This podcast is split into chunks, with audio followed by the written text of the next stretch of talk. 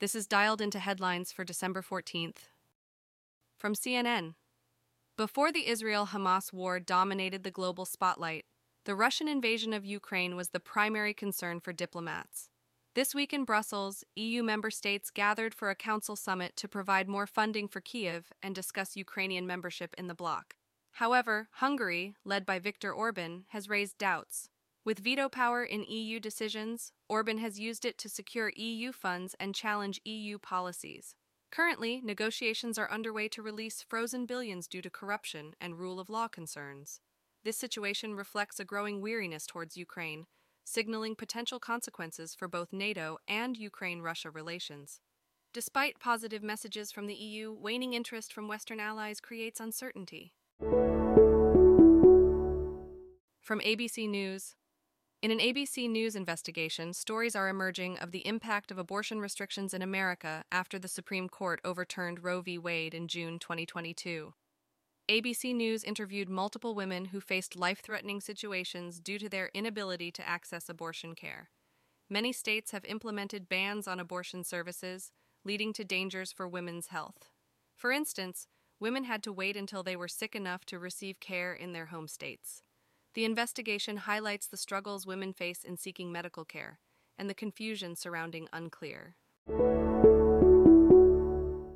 From CNN During closing arguments in the defamation damages trial, Rudy Giuliani's attorney claimed that Giuliani didn't see former Georgia election workers Ruby Freeman and Shaye Moss as human beings when he spread conspiracy theories about them after the 2020 election. Freeman and Moss are seeking $24 million each in reputational damages. Giuliani, who chose not to testify or present a defense, owes them over $230,000 after being found liable for defamation. Giuliani appeared to not pay attention during the closing arguments, reading news stories on a laptop. The case highlights the human impact of disinformation spread after the 2020 election. From AP News, embattled Russian President Vladimir Putin held his first formal news conference with Western media since the invasion of Ukraine in 2022, confidently stating that there will be no peace until Russia achieves its goals.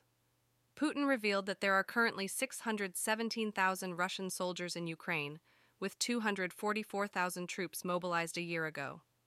He also expressed satisfaction with Russia's successes in Ukraine and criticized the lack of support from Kyiv's allies. The session briefly touched on international topics, including discussions about a potential deal to free U.S. journalist Evan Gershkovich and U.S. businessman Paul Whelan, held on espionage related charges in Russia. From CNN, President Joe Biden's National Security Advisor, Jake Sullivan, is meeting with Israeli officials to urge more precision in their operations against Hamas in Gaza. The visit follows a growing rift between Biden and Israeli Prime Minister Benjamin Netanyahu over civilian casualties in Gaza. Sullivan aims to discuss efforts to free the eight American hostages held by Hamas. He met with Netanyahu on Thursday and will meet with other top Israeli officials, including President Isaac Herzog. Sullivan emphasized transitioning to lower intensity operations and asked hard questions about the offensive and targeting precision. The Biden administration wants Israel to move to a lower intensity phase of its war on Hamas within weeks. Netanyahu, however, insists on total victory against Hamas. Israel's Minister of Defense, Yoav Gallant, expects the war in Gaza to last several months or longer and expressed gratitude for U.S. support. Dialed In is written and read by artificial intelligence. You can find out more at dialedin.today. Soon we'll have, have CTA to provide feedback at dialedin.today slash feedback and ask for new topics at dialedin.today slash topics. Those don't exist yet though.